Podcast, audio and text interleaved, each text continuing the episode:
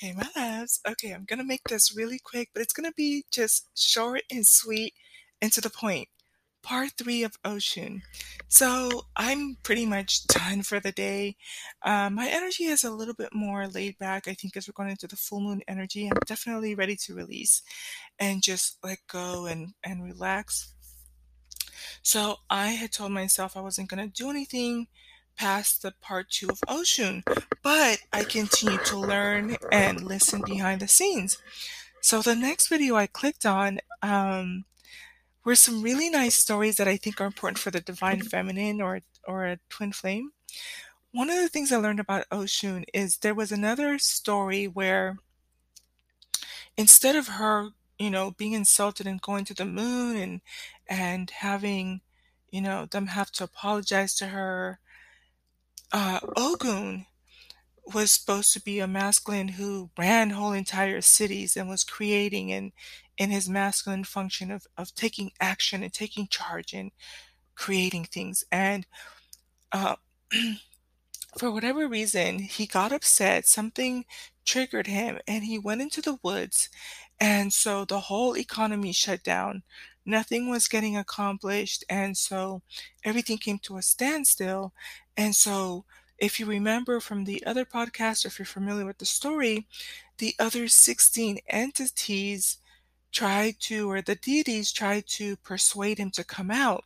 And it's funny because Oshun was the only uh, feminine and the rest of them are masculine. So it's like they think that they're able to speak his language and entice him and exert power. And so it'd be interesting for me to go back and see the different ways that they tried to persuade him to come out of the woods.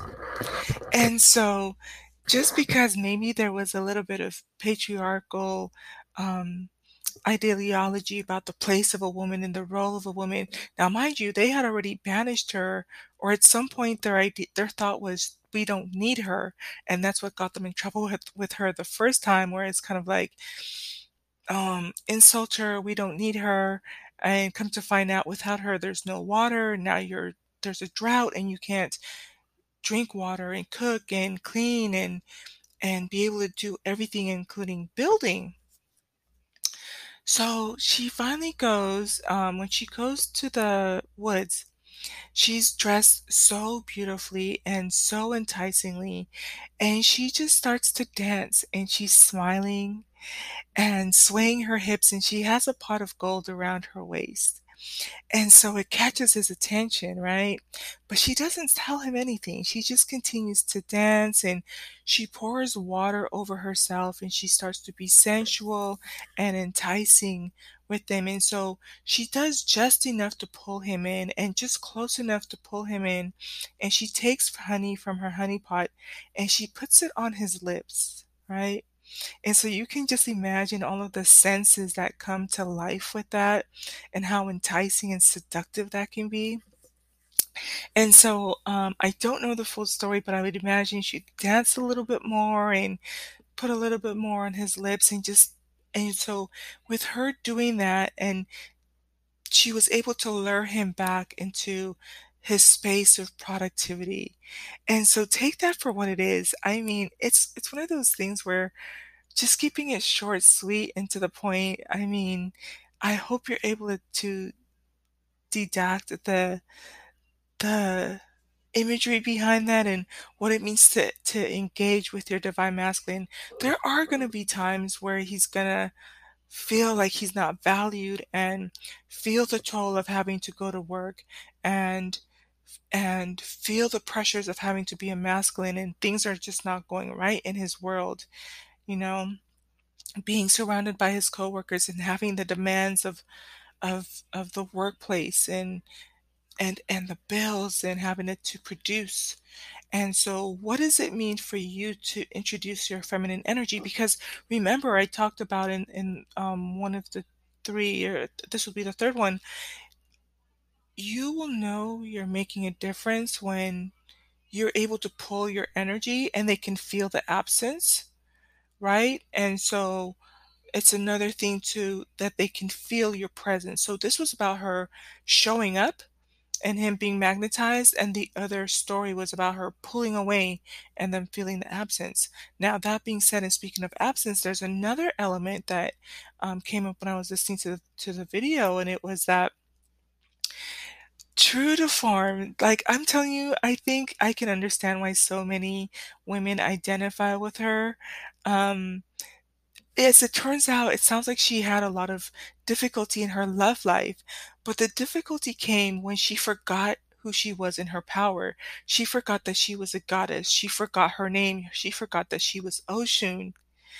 And um, even I think when I when I think about the song that Beyonce does, she's goes into a, a lyric or into a sentence where she's like, I am the da da da da and she says, I am, I am, I am, am. She's going through her affirmations and her mantras, but it's like there would be times where she would um, fall in love so quickly and with reckless abandon um, and just want to pour out so much emotions, the water, right, with Ogun, and he would just go into runner energy and it would cause her heartbreak.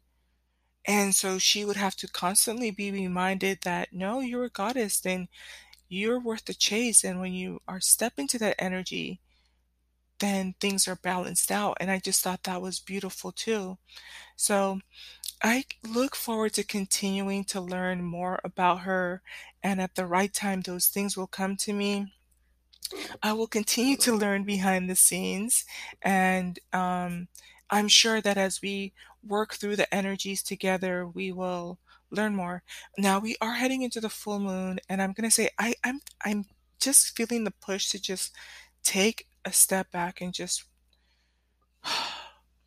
breathe a little bit. So um, I don't know that I will be around for the full moon energy tomorrow. The full um, it's going to be the moon in Sagittarius, but I hope that there's healing for you. And I hope you take advantage of the moon rituals and it, and incorporate the energy of Oshun when it comes to using the water for the beautification and cleansing and detoxification um, rituals, and that you um, learn to love yourself and lavish on yourself, and to get the milkiest bubble bath, and to get the best creams and oils for your skin, and to um, put on the highest frequency music and put on the best smelling um, candles and put on the softest, silkiest um, robes and um, to eat the freshest, organic, expensive, luxurious foods, right? And I hope that your masculine is able to show up for you in that energy too, and to love on you and to dote on you and to cherish you and to adore you and to put you on a pedestal. And um, yeah. So I'm going to sign off. I am sending you so much love. I am wishing you nothing more than union with the love of your life. I'm wishing you the healthiest of health, the wealthiest of wealth, the utmost wisdom, prosperity, everything that you want and desire and need.